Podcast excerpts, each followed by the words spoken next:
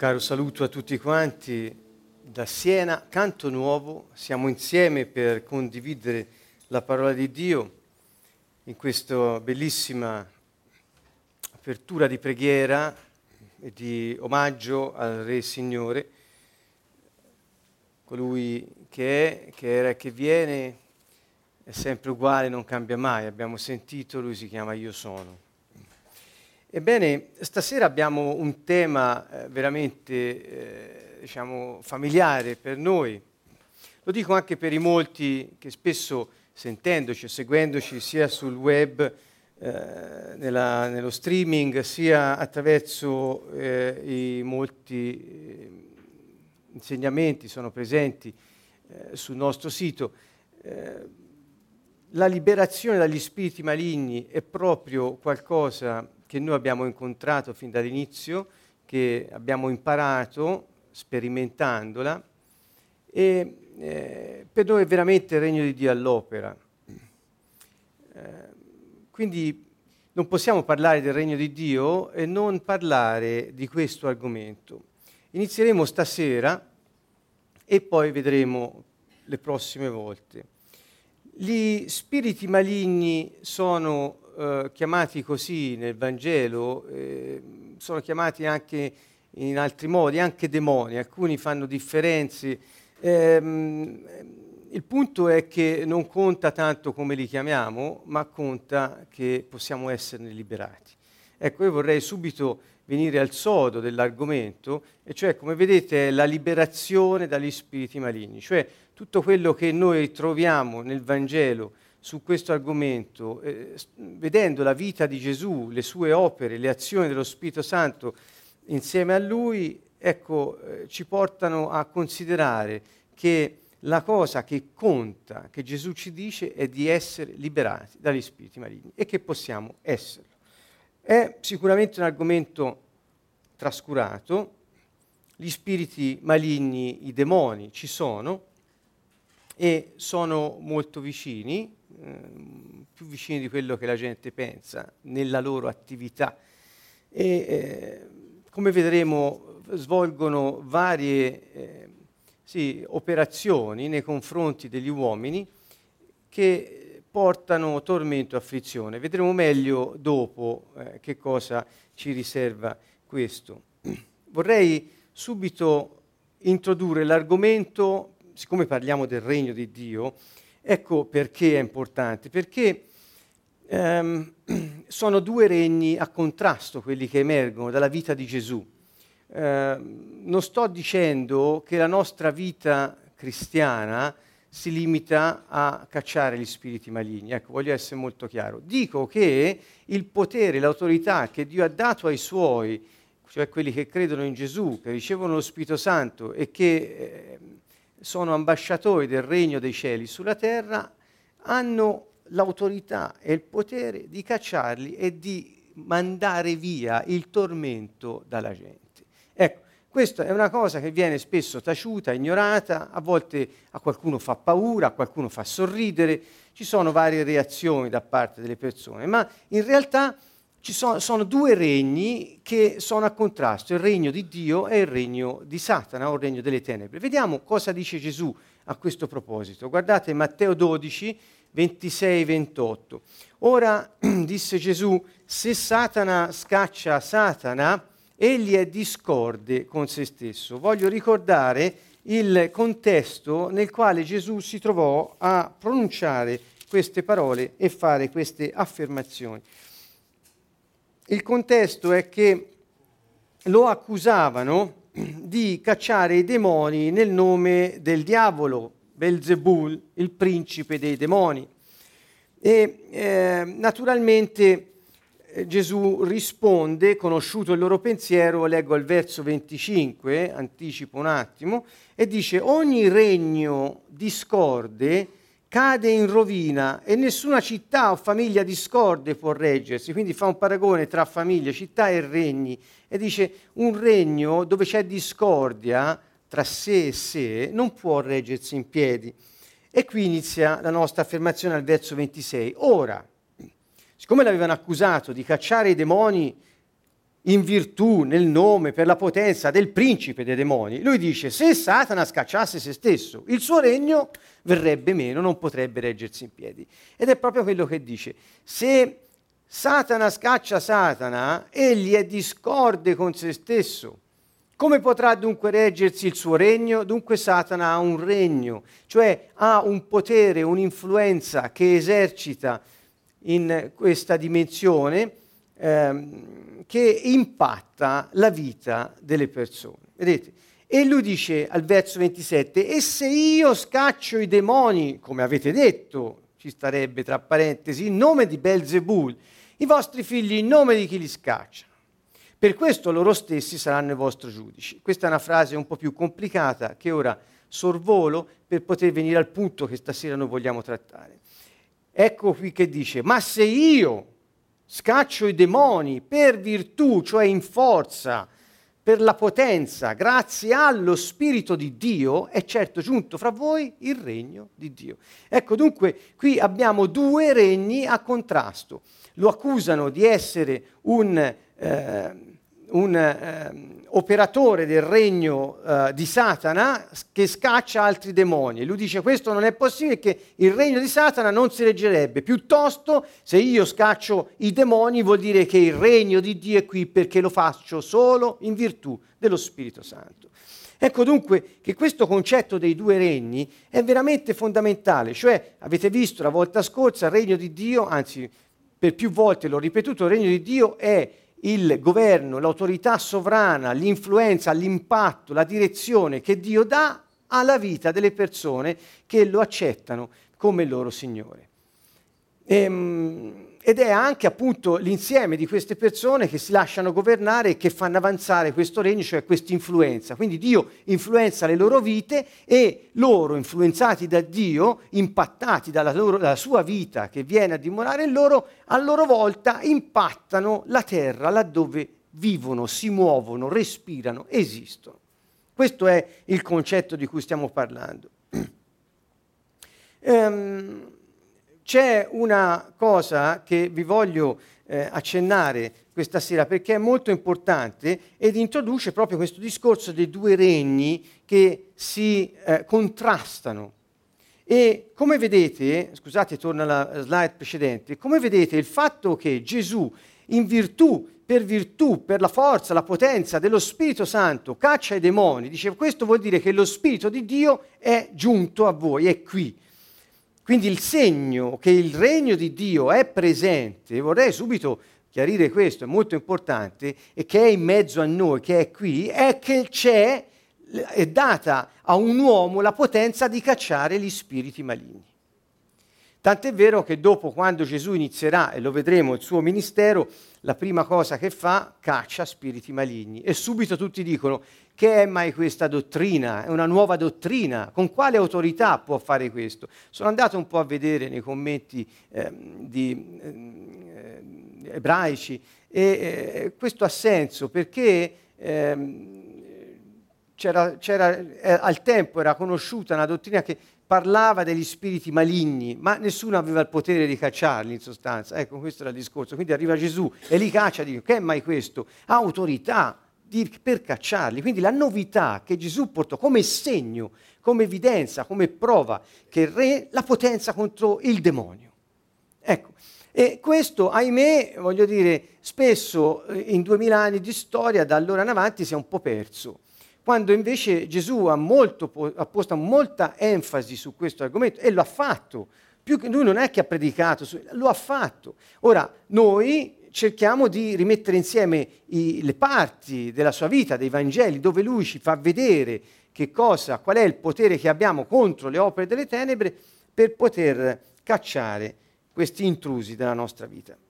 C'è un passo nel Vangelo che viene spesso, um, diciamo, eh, compreso male. Mm, vi parlerò di questo e anche altri, nelle prossime volte di altri passi um, che possono avere un'interpretazione un po' più aderente. Eh, perché? Perché è importante per comprendere il regno di Dio e di questa sua potenza. Guardate, Nella versione l'ho chiamata classica, la trovate un po' in tutte le, le, le versioni della Bibbia, di qualsiasi denominazione, confessione, fate come volete. Um, dice, è tradotto così, eh, Matteo 11, 12. E dice, dai giorni di Giovanni il Battista fino ad ora il regno dei cieli soffre violenza e i violenti se ne impadroniscono. Questa è la traduzione. Naturalmente eh, la maggior parte delle persone con cui ho parlato nel corso degli anni mh, eh, mi chiedono sempre ma che cosa vuol dire questo? Perché non si capisce. Allora io ho sentito varie interpretazioni, molti eh, dicono che le, la, indica la supremazia del regno di Dio, altri dicono che bisogna agire con una fede violenta contro coloro che vogliono rubare o padronirsi del regno di Dio e della potenza. Insomma, eh, varie opinioni discordi su questo passo piuttosto eh, oscuro.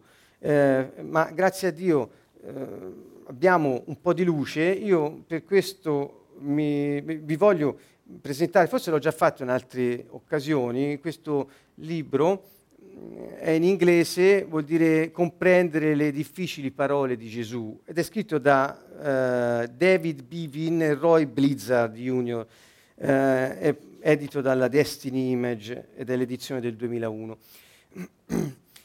sono ebrei messianici e quindi riportano le parole di Gesù per capirle al senso ebraico che ci sta sotto al testo greco che noi abbiamo avuto come originale per noi.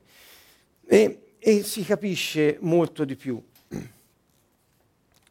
Vediamo un po' che cosa viene fuori dalla uh, revisione di questa frase. Eh, gli autori qui dicono di andare a vedere eh, Michea perché ehm, si rifanno come chiave per poter capire questo passaggio a una vecchia interpretazione rabbinica, queste interpretazioni rabbiniche sono chiamate Midrash, eh, di Michea, appunto Michea 12, 2, 12, 13. Eh, queste interpretazioni rabbiniche erano ben conosciute e, e, e spiegavano eh, la scrittura. E eh, il passo di Matteo 11-12 eh, trova, diciamo, in questa interpretazione di questo passo di Michea una luce nuova. Vediamolo. Dice, certo ti, ti radunerò tutto, Giacobbe, certo ti raccoglierò, resto di Israele li metterò insieme come pecore in un sicuro recinto, come una mandria in mezzo al pascolo, dove muggisca lontano dagli uomini. Questa è una storia molto viva, eh, sono versi pieni di eh, ricca immaginazione che riguardano appunto la, l'azione di un pastore che raduna nel, nel rifugio, nell'ovile sicuro, la sera le pecore perché stiano protette in un sicuro recinto. E dopo al verso 13 ehm, dice colui che ha aperto la breccia, e io ho scritto Elia, Giovanni Battista, che poi l'interpretazione ci porta a questo, l'ho anticipato perché possa rimanere nella slide, li precederà, forzeranno e varcheranno la porta e usciranno per essa. Marcerà il loro re, Gesù, innanzi a loro e il Signore sarà alla loro testa. Ecco, questo passo di Michea è stato eh, così interpretato, come dicevo, eh, da questi mh, vecchi scritti rabbinici, soprattutto da quello che sto citando, perché vedeva in colui che ha aperto la breccia un soggetto diverso dal re che marcia innanzi a loro. Normalmente l'interpretazione che davano era che eh, che molti danno ancora, è che è la stessa persona, colui che apre la breccia e colui che guida le pecore fuori. Qual è la situazione? Pecore radunate nell'ovile la notte, al mattino per aprire l'ovile si apre la recinzione, c'è una breccia nella recinzione, qualcuno apre una breccia e immediatamente esce il gregge guidato e condotto dal re delle pecore. Questa è l'immagine che noi abbiamo. Dice uno che c'entra, perché l'idea potrebbe essere anche questo con quello che abbiamo visto. Ecco, eh, rivisto la luce di questa interpretazione e con una corretta interpretazione e, e, traduzione che riporto da questi autori e la suggerisco così come spunto di riflessione per poter andare a pensare che ci sono, eh, dei, dei, ci sono delle interpretazioni più fedeli che ci possono aiutare a a capire meglio. Allora, vedete, ho messo a raffronto l'interpretazione classica, la traduzione classica, con quella che suggeriscono questi autori. Ed è dai giorni di Giovanni il Battista fino ad ora il regno dei cieli erompe impetuosamente. Io avevo trovato, traducendo dal greco, e quella era la versione mia, non di Bivine e di, e di Blizzard, che non era ehm, soffre violenza, ma eh, era eh, preme per venire. Cioè vedevo, eh, il, il, verbo indicava come qualcosa che spinge per fare breccia e irrompere o erompere, perché esce da qualcosa eh, verso l'esterno. E, e, questa era una traduzione giusta, secondo questi autori, e torna anche col greco, erompe impetuosamente. È l'immagine di un grande bacino d'acqua con una grande diga pensate a fare una breccia nella, nella, diga e l'acqua che erompe impetuosamente, spacca tutto ed esce.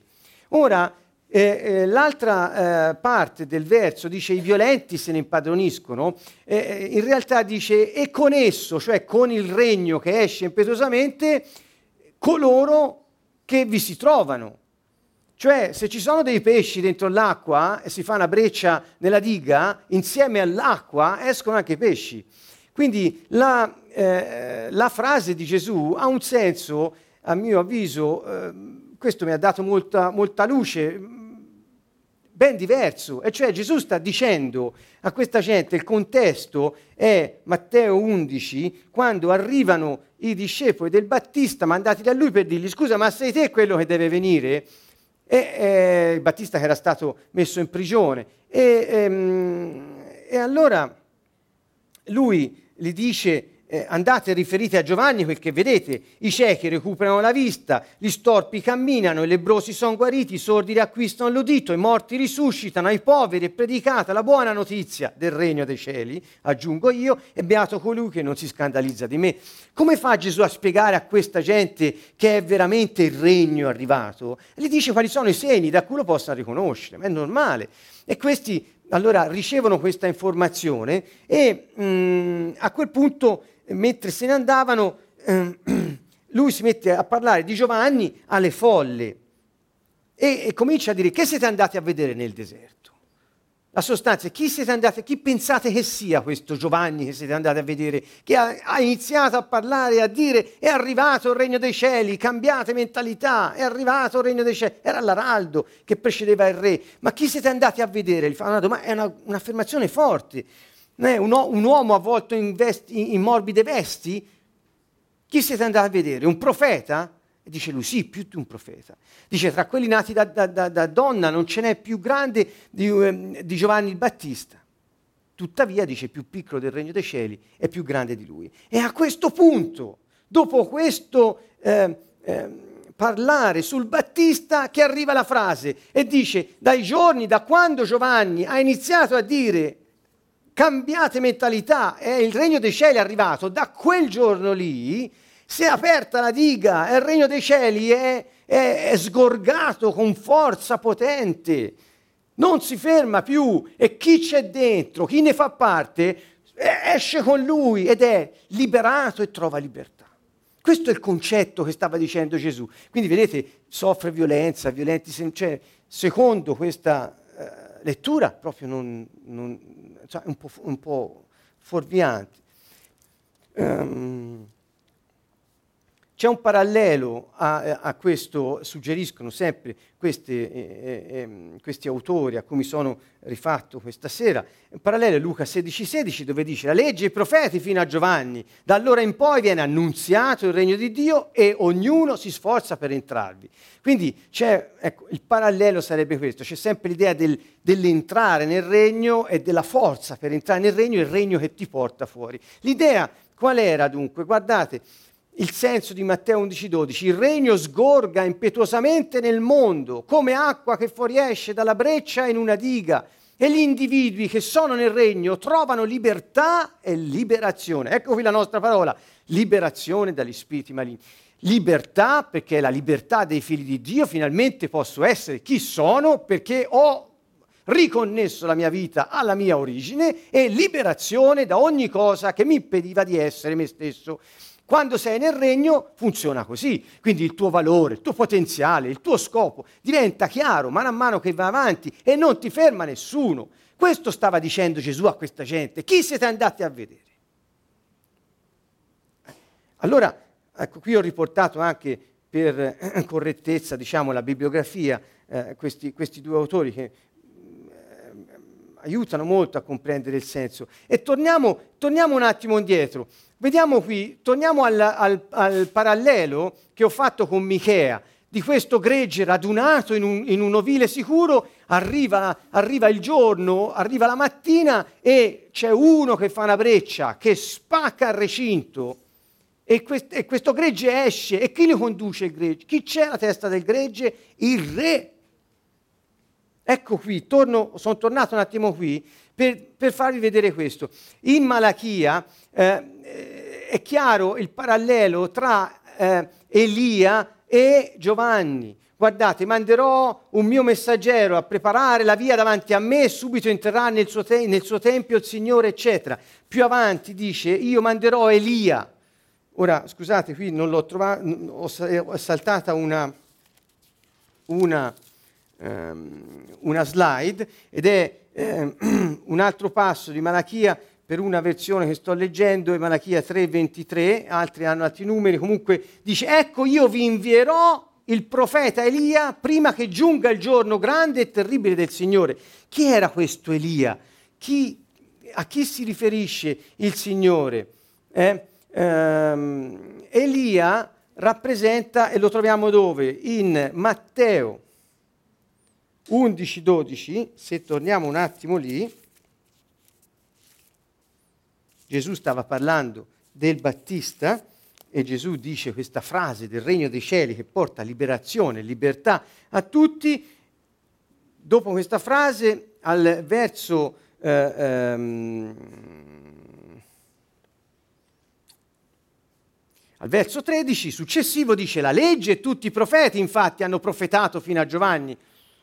Abbiamo ripreso Luca 16,16 16. e continua al verso 14. E se lo volete accettare, egli è quell'Elia che deve venire. Chi ha orecchi intenda. Lui stava parlando a ebrei che conoscevano la scrittura, conoscevano le midrash dei rabbini, sapevano esattamente che se lui diceva che quell'Elia che doveva venire, Giovanni Battista che ha aperto la breccia e il regno è uscito con forza, lui stava dicendo io sono il re che guida le pecore. Lui stava dicendo io sono Dio. Questo è, questo è quello che lui stava dicendo ai suoi mentre parlava, le folle. Quindi capite la potenza di questo passo che ha a che fare con l'impatto del regno del, di Dio nella vita delle persone e con la liberazione che porta. È l'idea di andare fuori dal recinto nella sicurezza di essere guidati dal Re. Ecco, mi pareva che per aprire il tema della liberazione dagli spiriti maligni non si poteva non parlare del contrasto tra i due regni perché è fondamentale. È fondamentale. E allora ora possiamo iniziare a vedere alcuni episodi, i primi, dove Gesù ha a che fare con spiriti maligni. Guardate, cominciando subito dal Vangelo di Marco, vedete, siamo al capitolo 1, non è che siamo molto avanti. Quando Gesù si presenta, eh, abbiamo più volte riportato la sua frase, cambiate mentalità, regno dei cieli è arrivato ripetendo le parole di Giovanni, ma cosa faceva? Eh, eh, guardate, eh, subito ha a che fare con i demoni. 1, 23, 28. Allora un uomo che era nella sinagoga, afflitto da uno spirito immondo, si mise a gridare. Gesù si trova in una sinagoga e questo spirito immondo si mette a gridare. In effetti grida all'uomo che era afflitto, vedete, eh, le, alcune versioni dicono posseduto da uno spirito maligno, ma quest'idea del possesso eh, a noi non è mai piaciuta perché ehm, insomma, eh, indica quasi un titolo di proprietà sulla persona, ma qui ehm, il, il, demonio la parola greca anche indica una demonizzazione, cioè un'influenza maligna, quindi è un'afflizione. Ecco perché ho messo, questa l'ho messa io, questa parola, afflitto da uno spirito maligno, non posseduto, afflitto da uno spirito maligno. Si mise a gridare, che c'entri con noi Gesù Nazareno? Sei venuto a rovinarci? Io so chi tu sei, il santo di Dio. E Gesù lo sgridò, taci, esci da quell'uomo. E lo spirito immondo, straziandolo e gridando forte, uscì da lui. Tutti furono presi da timore, tanto che si chiedevano a vicenda che è mai questo? Una dottrina nuova, insegnata con autorità? Comanda persino agli spiriti immondi e gli obbediscono. Vedete, il punto rimaneva, su cui la gente rimaneva meravigliata era non solo che comandava gli spiriti immondi, ma anche questi gli obbedivano e la sua fama si diffuse subito dovunque nei dintorni della Galilea. Quindi all'inizio del suo ministero pubblico Gesù eh, si misura subito e affronta immediatamente gli spiriti maligni. Queste sono le cose che lui ha fatto. Eh, ricorderete anche che noi stiamo parlando in una, eh, in una, eh, di un tema che è l'incarico di Gesù e anche il tuo. Questo è il tema, ora il sottotema ne, ne, ne, nella serie del Regno dei Cieli che stiamo affrontando. Per, perché ci interessa? Perché quello che lui ha fatto, ha detto di farlo anche ai suoi e ha dato anche a noi lo stesso incarico. Questo che spesso è dimenticato e trascurato. Allora, il demone che risponde, che c'entri con noi, ecco, risponde uno spirito immondo, però parla al plurale, no? Quindi era uno o più. Eh, qui c'è chi ha avuto esperienza di questo sa di cosa parlo. Eh, che c'entri con noi Gesù Nazareno? Sei venuto a rovinarci? Io lo so chi sei, il santo di Dio. Il demone sapeva benissimo e subito chi era. I suoi discepoli ci hanno messo un bel po' per capire chi fosse Gesù. Ricorderete la prima rivelazione su questo l'ebbe Pietro quando ebbe eh, quelle parole, tu sei il Messia. Eh, quindi Gesù parla allo spirito, vedete come si riferisce allo non all'uomo, Gesù lo sgridò, disse taci, esci da quell'uomo, cioè parlava alla persona apparentemente, ma in realtà dice esci da quell'uomo, come se parlasse ad una persona dentro quella persona. Ma si riferisce allo spirito maligno, non si riferisce all'uomo dal quale lo ha cacciato. E quello che è, è, è veramente importante vedere è che essendo in una eh, riunione, in una sinagoga dove si trovavano per leggere la scrittura, per, eh, quindi uno che inizia a fare delle, avere delle manifestazioni del genere, ecco, forse a quei tempi, come anche ai nostri, è più facile prendere l'uomo e portarlo fuori dalla sinagoga era forse la cosa più normale per loro perché disturbava. Al contrario Gesù caccia lo spirito maligno da quest'uomo. Che voglio dire con questo? Voglio dire che quando abbiamo a che fare con spiriti maligni, questi vanno cacciati dalle persone, ma non vanno allontanate le persone che sono afflitte dagli spiriti maligni, perché hanno bisogno di liberazione. Gesù ha dato a noi quell'incarico, se non lo facciamo noi, chi lo fa? Questo è il punto ho, ehm, quello che avvenne dunque, qui vorrei farvi vedere, fu proprio un contatto eh, eh tra spi- spirito a spirito, Gesù con questo spirito. E, ehm, e Gesù fu conosciuto da tutti, vedete la sua fama si diffuse dovunque, nei dintorni della Galilea, lui fu conosciuto perché comandava gli spiriti maligni e questi gli obbedivano. Se avessero fatto una domanda chi è questo Gesù, è colui che comanda gli spiriti maligni e questi gli obbediscono. Cioè era il suo eh, biglietto da visita, ecco, era noto per questo. Fu il suo primo impatto nel ministero pubblico. Quindi come trattare gli spiriti maligni, come affrontarli e cosa farne, ci ha dato dimostrazione il Signore, taci, esci da quell'uomo. Quindi questo è quello che Gesù fa di fronte a questa nuova situazione per la gente. La stessa cosa, guardate poco più avanti, nello stesso capitolo 1 del Vangelo di Marco, troviamo che venuta la sera, dopo il tramonto del sole, li portavano tutti i malati e gli indemoniati. Tutta la città era riunita davanti alla porta. Guarì molti che erano afflitti da varie malattie e scacciò molti demoni, ma non permetteva ai demoni di parlare perché lo conoscevano. Allora, ehm, innanzitutto è venuta la sera, vedete, perché era un sabato e quindi non potevano eh, muoversi più di tanto, sapete bene, avevano queste regole. Eh, il giorno di sabato, quindi aspettarono la sera per poter portare i malati e gli indemoniati, cioè coloro che erano afflitti da spiriti maligni, a Gesù. Tutta la città si era riunita davanti alla porta e li portarono questa gente che era afflitta da demoni. Um, che vuol dire la, l'afflizione? Uno quando è che è afflitto da spiriti maligni, da demoni? Quando delle aree della sua persona o personalità, a seconda che siano afflitte aree tipo le emozioni, tipo l'intelletto, tipo um, la volontà, eccetera, oppure aree della sua persona, se fosse afflitto il corpo attraverso l'azione diretta di spiriti maligni, ecco, a questo mi riferisco, a questo tipo di afflizione, dopo vedremo meglio. Quello che mi interessa qui in questo passo evidenziare è il parallelo che c'è più che parallelo, la, è, è, come un viaggio eh, quasi simbiotico, vorrei dire, che fanno la malattia e il demone. Cioè, dovunque c'erano i malati, Gesù cacciava gli spiriti immondi. Perché? Perché molte malattie sono direttamente causate dagli spiriti maligni.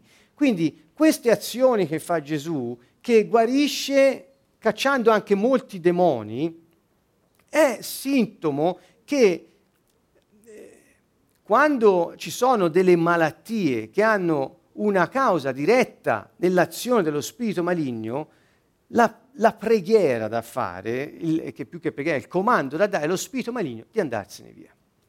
Eh, questo è quello che Gesù faceva in questi casi. Eh, molti spiriti maligni, l'ho già detto, sono la causa diretta di molte malattie. Quindi è evidente che per essere liberato da molte malattie vanno cacciati gli spiriti maligni che li hanno causati.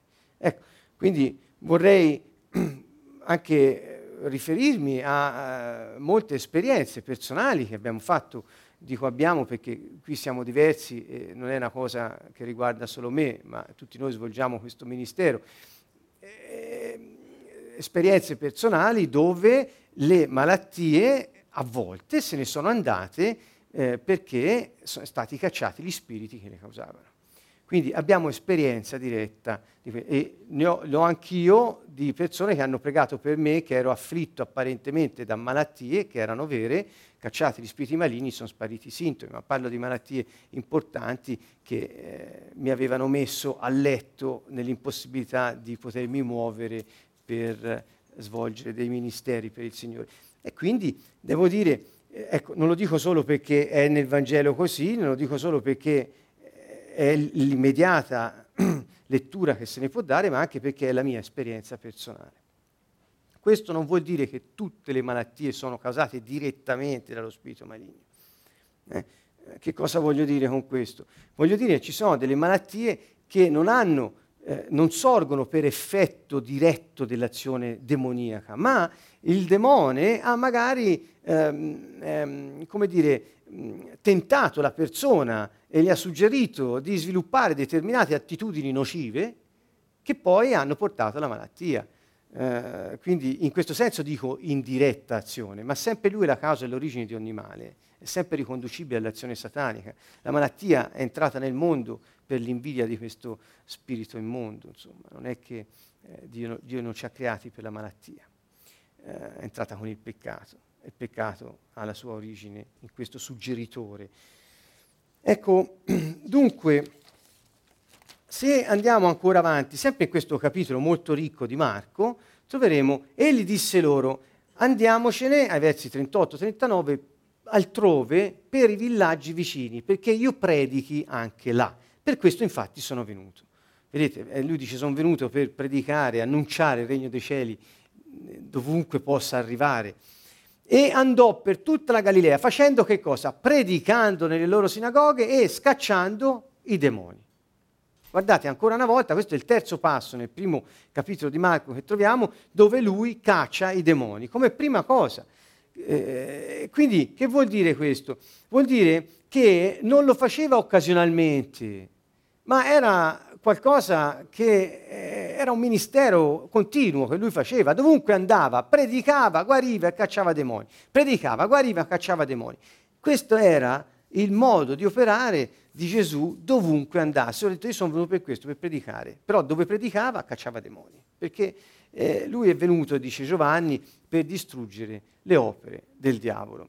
E quindi ehm, capiamo di quello di cui stiamo parlando. Gesù è anche importante notare che non separò mai la predicazione dalla liberazione dagli spiriti maligni e dalla preghiera per la guarigione. Queste tre cose, l'ho detto eh, prima, lo ridico ora, queste tre cose nel suo modo di operare erano sempre insieme. E ecco, quello che mi domando io ancora, ancora una volta è, e oggi nella, nella Chiesa, che cosa, cosa vediamo, che cosa succede? Queste tre cose vanno sempre insieme?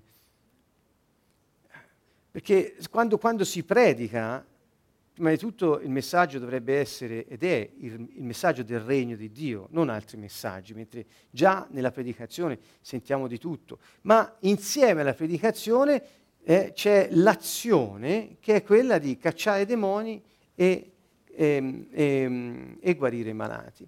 Attraverso la preghiera, e sappiamo bene, Gesù disse questi saranno i segni che accompagneranno quelli che credono, il primo segno, lo dirò dopo meglio, è cacceranno demoni nel mio nome e imporranno le mani ai malati e questi guariranno. Quindi eh, insomma è, è, è, il segno di apertura e il segno finale.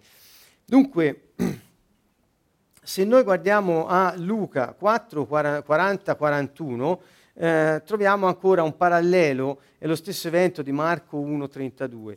Ve lo voglio leggere perché è importante vedere anche questi paralleli che cosa succede.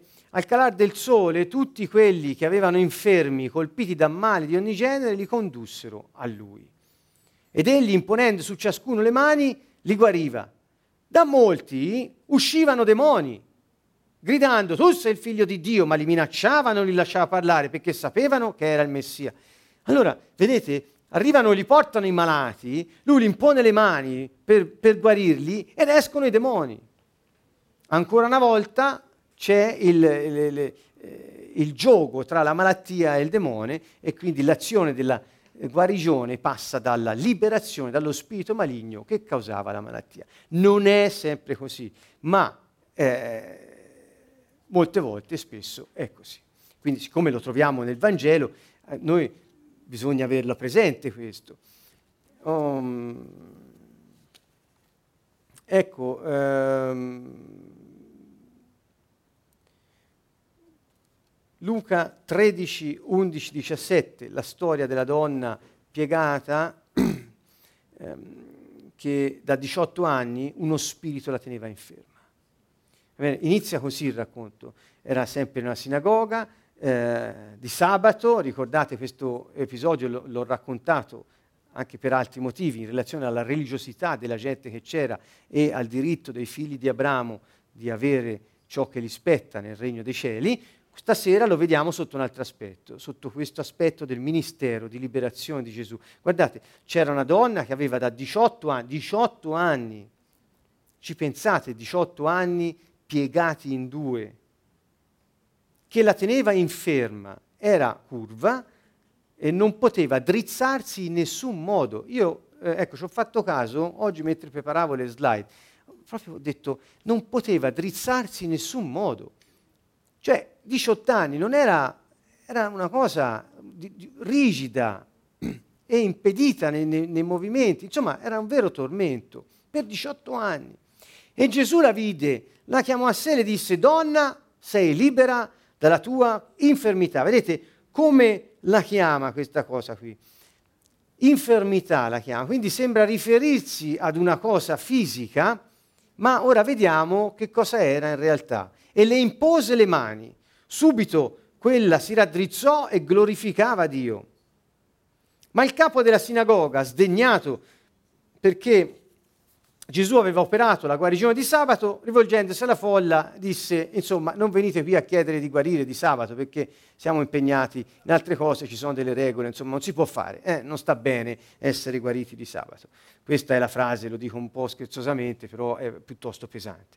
E allora il Signore replicò, ipocriti, e li fece l'esempio, ricorderete, del bue e dell'asino, se si trovano in difficoltà, che fate? Non li aiutate. E questa figlia di Abramo che Satana ha tenuto legata 18 anni, non doveva essere sciolta da questo legame in giorno di sabato? I suoi avversari si vergognavano, la folla esultava. Vedete, la, vedete cosa mette in evidenza? Da, cosa, cosa, è successo? Cosa ha fatto Gesù in, in tutto questo eh, trambusto che si è creato in quella sinagoga quel sabato mattina? ha cacciato uno spirito immondo, ha imposto le mani su una donna e lo spirito maligno se n'è andato immediatamente. E questa donna si è subito raddrizzata. Dunque, che cosa possiamo vedere noi da questo esempio? Gesù non affrontò la malattia, l'infermità. Gli disse che era liberata dall'infermità, che era l'effetto della legatura satanica. Gesù affrontò l'aspetto spirituale della causa di quella stessa infermità. E disse, lo disse chiaramente, che era Satana che l'aveva legata in questa condizione fisica. Difatti, uscito e andato via lo spirito maligno, la donna si è immediatamente raddrizzata e la condizione fisica è tornata, è stata restaurata come era 18 anni prima. Dunque, eh, un altro chiaro esempio eh, vedete Luca 13, 32, anche questa è una frase che molte volte non si riesce a capire, parla eh, di Erode, Gesù dice andate a dire ad Erode, eh, lo chiama quella volpe, eh? ecco io scaccio i demoni e compio guarigioni, oggi e domani e il terzo giorno avrò finito. Il terzo giorno è un ebraismo che viene usato per dire dopodomani. Quindi Gesù dice oggi, domani e dopodomani io scaccio demoni. La frase ha questo significato. Andate a dire ad Erode che io ho iniziato cacciando i demoni e finirò cacciando i demoni. Non cambio niente. Questo è quello che io ho fatto dall'inizio e questo è quello che farò fino alla fine. Vedete, è una frase molto forte. Il terzo giorno avrò finito.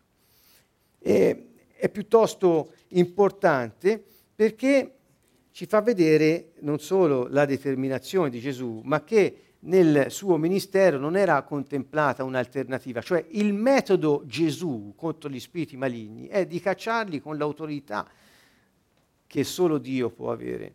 Questo è il metodo Gesù. E noi perché vorremmo cambiare il metodo o eh, trovarne uno alternativo o altro? Eh, il metodo è sempre lo stesso, non ce ne sono altri. Da questo vorrei prendere altri dieci minuti soltanto per vedere qual è l'autorità e le istruzioni che Gesù ha dato ai suoi discepoli. Perché anche qui è piuttosto semplice. Molte volte entriamo in, in eh, certe difficoltà che ci creiamo anche da soli. L- quello che Gesù ci ha detto di fare è semplice, lui l'ha dimostrato, è semplice. Taci, esci da quell'uomo, donna, sei guarita dalla tua infermità. Cioè, non è che bisogna studiare per fare questo. Ecco, quello che voglio dirvi è che anche per mettere insieme queste poche cose, non è che c'è bisogno di una grande eh, capacità interpretativa, sono lì, basta metterli insieme e poterli presentare in un modo che scorra logicamente, perché si possa apprendere, ma, ma, ma è semplice. Cioè Gesù andava per, per, la Galilea, andava a Gerusalemme quando ci andava e, e, e, che faceva? Annunciava a tutti che il regno dei cieli, il regno di Dio era arrivato e lo, e lo dimostrava, cacciava demoni e guariva malati. Poi ha fatto anche altre cose, ha sfamato 5.000 persone in una botta sola con, con, con qualche pane e qualche pesce, L'ha fatto due volte questo, camminava sull'acqua, seccava i fichi passando, ci, ci ricordiamo tutti di queste altre cose che lui ha fatto, eh, ma eh, la costante ministeriale di Gesù era questa, predicare, liberare e guarire, predicare, liberare e guarire. E predicare non predicava altre cose, non predicava la politica, non predicava la Chiesa, non predicava teologie particolari, non predicava dottrine, rituali, eccetera. Lui non predicava su queste cose, predicava il, il, il messaggio del regno di Dio. Molto semplice, molto semplice. E quando chiama a sé i dodici discepoli, vediamo che cosa gli dice. Diede loro il potere di scacciare gli spiriti immondi e di guarire ogni sorta di malattie e di infermità. Non è che gli ha dato un potere di capire e studiare e quindi di poter eh, fare cose che richiedono eh, attitudini, talenti particolari, che grazie a Dio ci sono, molti hanno, eh, non sto dicendo niente contra- di contrario su questo, anzi, però voglio dire che è semplice. E qual è la prima autorità che Gesù ha dato? Qual è il primo potere che Gesù ha dato ai discepoli, ai dodici? Di scacciare gli spiriti immondi e di guarire i malati che incontrano per la strada. Questi dodici Gesù li inviò dopo averli così istruiti. Non andate fra i pagani, non entrate nelle città dei Samaritani, rivolgetevi tre, piuttosto alle pecore perdute della casa di Israele e strada facendo. Questa è quarto, la quarta istruzione, vedete? Da istruzioni. Allora, torno al verso 5. Questi dodici li inviò dopo averli così istruiti. Queste sono le istruzioni che Gesù ha dato. Prima gli ha dato il potere e l'autorità e dopo gli ha dato istruzioni su come usarla. Ma è semplice, veramente, se fosse un manuale di istruzioni, come è? Quante volte l'abbiamo detto? Questa è la nostra Costituzione, è il nostro manuale di istruzioni. Ma è così, è un manuale semplice. Allora, dà istruzioni, prima di dove andare, a chi rivolgersi, eh? quindi un, un problema di target, potremmo dire, a chi rivolgersi. E poi dice, strada facendo, ecco qui, che cosa devono fare strada? Prima ha detto dove andare, chiaro questo? Dove andare e a chi rivolgersi, perché abbiano chiaro il target. E poi dice, predicate che il regno dei cieli è vicino e guarite gli infermi, risuscitate i morti, sanate i lebrosi, cacciate i demoni. Poi seguono le altre istruzioni, fatelo gratis, perché nessuno vi ha chiesto soldi per darvi l'autorità che avete, fatelo gratis. Okay?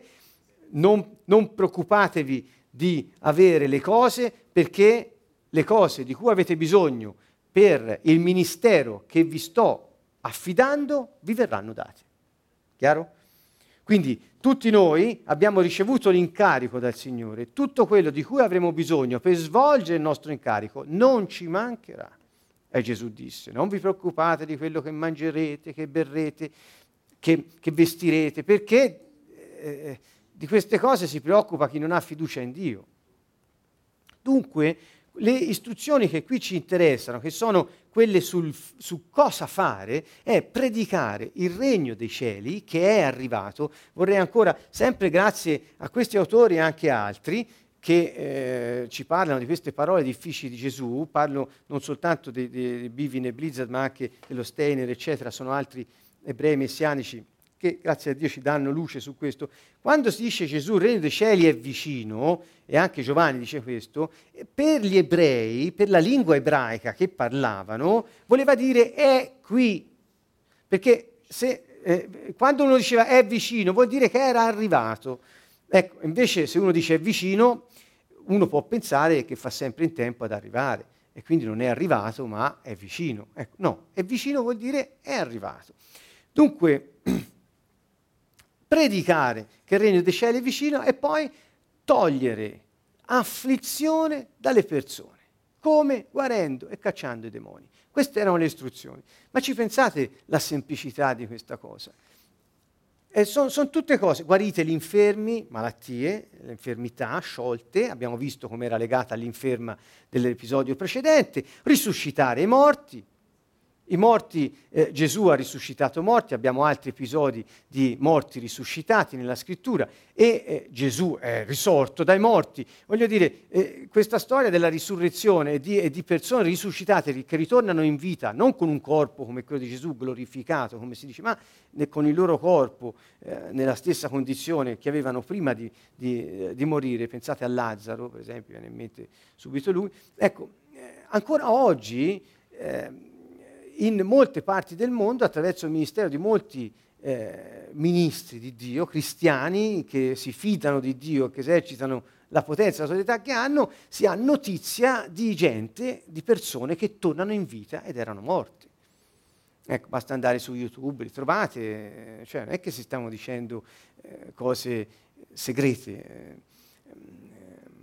Noi stessi abbiamo fatto esperienze piuttosto vicine a questo, ne parleremo magari un'altra volta. Ma sono cose che succedono perché Gesù ha dato il potere e l'autorità ai suoi di fare questo. E poi guardate, sanare i lebrosi, ancora riferito a una malattia, cacciare i demoni. Sì, sanare i lebrosi vuol dire mondarli dai loro peccati, in modo figurato. Va bene, ma la lebbra era una malattia, al tempo era importante. E ancora oggi in molte parti del mondo. Dunque, che cosa volevo dire? E l'ho detto, che... Ehm, che le istruzioni sono molto chiare.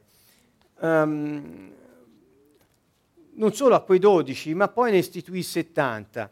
Ora sapete benissimo, 12 discepoli, 12 tribù di Israele, 70 eh, è lo stesso numero che eh, erano eh, quelli scelti da Mosè e poi ancora i 70, 70 era il numero di coloro che componevano il Sinedrio, quindi c'è un, un, nel 72 c'è un,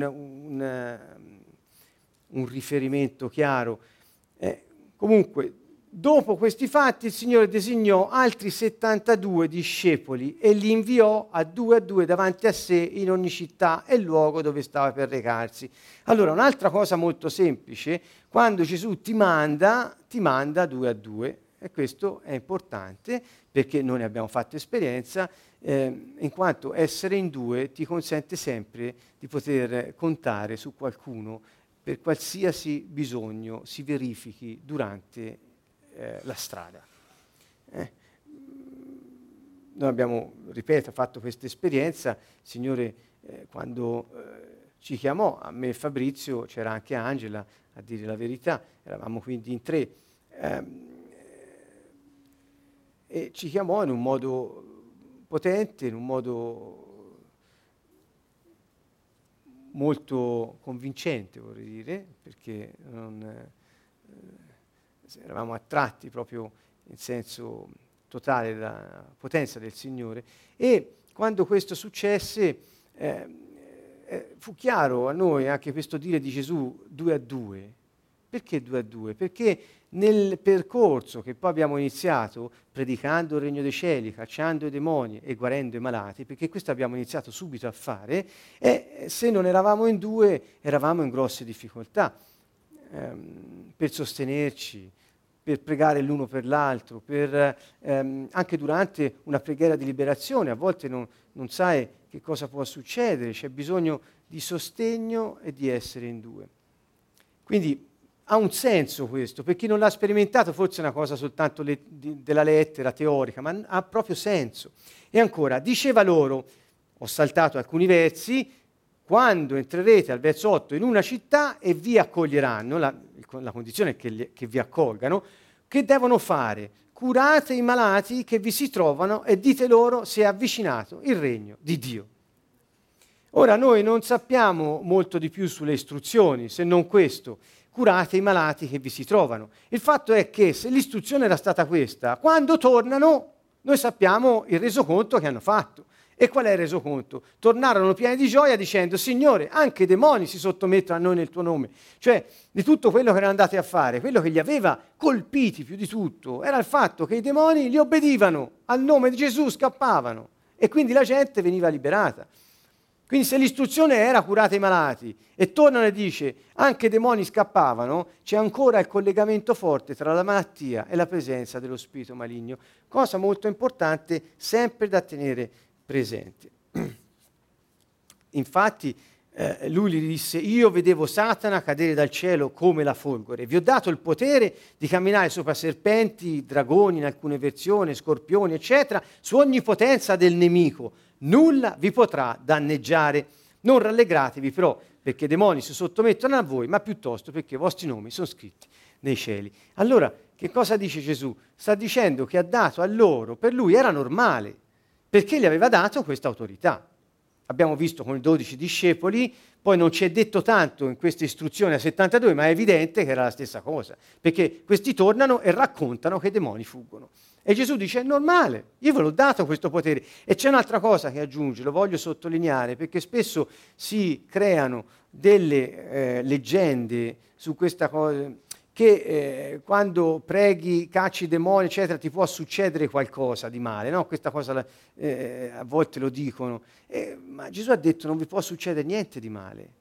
I demoni, gli, spiriti maligni non sono virus che si attaccano, non, eh, quindi se noi siamo fedeli all'incarico e abbiamo fiducia in Lui e sappiamo chi siamo, ma loro hanno paura di noi, hanno, hanno il terrore, perché portiamo il Re, lo Spirito Santo è in noi. E avete visto che reazioni avevano davanti a Gesù. Noi sappiamo chi sei, sei venuto a rovinarci prima del tempo. Que- tremano quando il Signore si fa presente attraverso i suoi ambasciatori, che sono coloro che lui ha chiamato e ha scelto. Tutti gli uomini hanno la possibilità, aderendo alla salvezza che Gesù ha portato, di entrare nel suo regno. Non è un club esclusivo, non è una uh, sala d'attesa come c'è negli aeroporti per quelli che hanno i biglietti migliori, eh, è per tutti. La porta è lui chi passa da lui entra nel regno. Bene, allora, sto concludendo, vorrei eh, vedere, ecco, qui abbiamo la traduzione in slovacco, rimarrà nella, nel filmato. Um, ecco, sì, questo eh, volevo finire di leggere, vedete il verso 21, Gesù esultò nello Spirito Santo. Quando questi gli dissero i demoni si sottomettono a noi nel tuo nome, è il punto dei Vangeli in cui Gesù ha esultato nello Spirito Santo. Quando è che ha esultato? Gli ha detto, ma, be- ma benedetti voi, gli ha detto, grazie Padre che riveli queste cose ai piccoli. Vi ho spiegato prima che non c'è da studiare tanto, eh, eh, conta il cuore e conta se siamo eh, sottomessi a Lui e formiamo con Lui un solo spirito. E lui dice, grazie Padre, lode a te che hai detto queste cose ai piccoli. Dice, mi è stato dato ogni cosa dal Padre mio, nessuno sa che è il figlio se non il Padre, né il Padre né chi è il Padre se non il figlio e colui al quale il figlio lo voglia rivelare. E poi si voltò ai discepoli e disse, beati gli occhi che vedono ciò che voi vedete. Vi dico che molti profeti e re hanno desiderato vedere ciò che voi vedete, ma non lo videro, e udire ciò che voi udite, ma non lo udirono. Allora, la liberazione comandata nel nome di Dio e gli spiriti se ne vanno e obbediscono a un uomo che comanda allo spirito di andarsene, io nel Vecchio Testamento non ho ricordanza che ci sia non ho ricordanza. C'è un episodio in cui Davide suona la cetra e lo spirito maligno va via da Saul. Vi ricordate questo episodio? Ma non è che lui ha cacciato lo spirito con l'autorità di cacciare lo spirito, quello suonava. Ecco, quindi c'è qualcosa, quando Gesù arriva e comincia a cacciare gli spiriti immondi, questo è un uomo che ha autorità su, su cose che non vedi. Chi sono questi spiriti? Sono persone senza corpi. Hanno, hanno, una loro personalità, hanno una loro specializzazione, le aree che colpiscono, creano debolezze nella gente, suggerendo disastri. E quindi sono come persone senza corpo. E Gesù prende con l'autorità che gli è propria e che è nuova per tutti, perché? Perché non si è mai visto prima. Vorrei farvi proprio trasmettervi questo. Quando dicono ma che è questa nuova dottrina con questa autorità? Perché non c'era mai stato nessuno prima che l'avesse fatto. La novità dell'avvento del regno di Dio è che i demoni scappano. Se i credenti si riappropriassero di questa verità, di questa eh, potenza che è stata data a chi vive nello Spirito Santo. Ecco, questo è un mio desiderio, ho detto, se i credenti si riappropriassero. Va bene, voglio chiudere, ecco qui Giovanni, ehm, scusatemi, eh, Marco 16, eh, andate in tutto il mondo, predicate il Vangelo a ogni creatura, la chiusura di, quindi questa è l'istruzione, prima cosa, predicate il Vangelo, cioè il Vangelo è la buona notizia di cosa? Del regno di Dio. Poi chi crederà sarà battezzato, eccetera. E salto non perché non sia importante, ma perché voglio arrivare al punto, visto il tempo che non mi è rimasto. Il verso 17 dice, e questi saranno i segni che accompagneranno quelli che hanno fiducia in me, vuol dire credono, che hanno fiducia in me. Guardate, ah, nel mio nome scacceranno demoni, parleranno lingue nuove, prenderanno in mano serpenti, se berranno veleni non recheranno loro danno, imporranno le mani ai malati e questi guariranno. Poi dice che lui fu assunto in cielo, loro andarono a predicare e dovunque Gesù era con loro e confermava con segni, miracoli e prodigi la parola che veniva predicata. Quindi il segno che lui era con loro era che le stesse cose che lui faceva avvenivano anche dopo che lui era andato, perché il suo spirito era in coloro che operavano nel suo nome. Questo è, è semplice, è così semplice. E ancora l'ultima slide è proprio questa. Gesù, la finale di Matteo, disse loro, mi è stato dato ogni potere in cielo e in terra. Andate dunque, ammaestrate tutte le nazioni, battezzando nel nome del Padre, del Figlio e dello Spirito Santo, e, e, e, insegnando loro a osservare tutto ciò che io vi ho comandato. Cosa gli ha comandato? Tra l'altro, predicate, cacciate demoni, guarite i malati. Tra l'altro, perché ha insegnato tante altre cose, ma queste sono cose che lui ha insegnato. E quindi, mentre noi andiamo e facciamo discepoli, dovremmo equipaggiare le persone eh, per poter svolgere il ministero. Quindi non mandò, Gesù non mandò mai nessuno a predicare la buona notizia, i 12, 72, e qui dice tutti questi, avranno questi segni che li accompagnano, senza specificatamente istruirli ed equipaggiarli per cacciare gli spiriti maligni. Lo ripeto, non mandò mai nessuno senza averli istruiti ed equipaggiati per cacciare gli spiriti maligni e sanare i malati. Questo è quello che Gesù fece con chiunque. Quindi anche se noi oggi, quando siamo mandati quando mandiamo persone, noi dovremmo avere la stessa preoccupazione di Gesù, e cioè proprio questo che ho detto ora. Istruire le persone ed equipaggiarle su cosa? Su questa battaglia del contrasto tra i due regni. Cosa succede quando c'è il contrasto tra i due regni? A cosa serve che quando Gesù all'inizio, voglio tornare a questa prima slide, eccolo qua, del contrasto tra i due regni. Sono due regni opposti. È la grande unica prova della venuta del regno di, di Dio, è la cacciata dei demoni.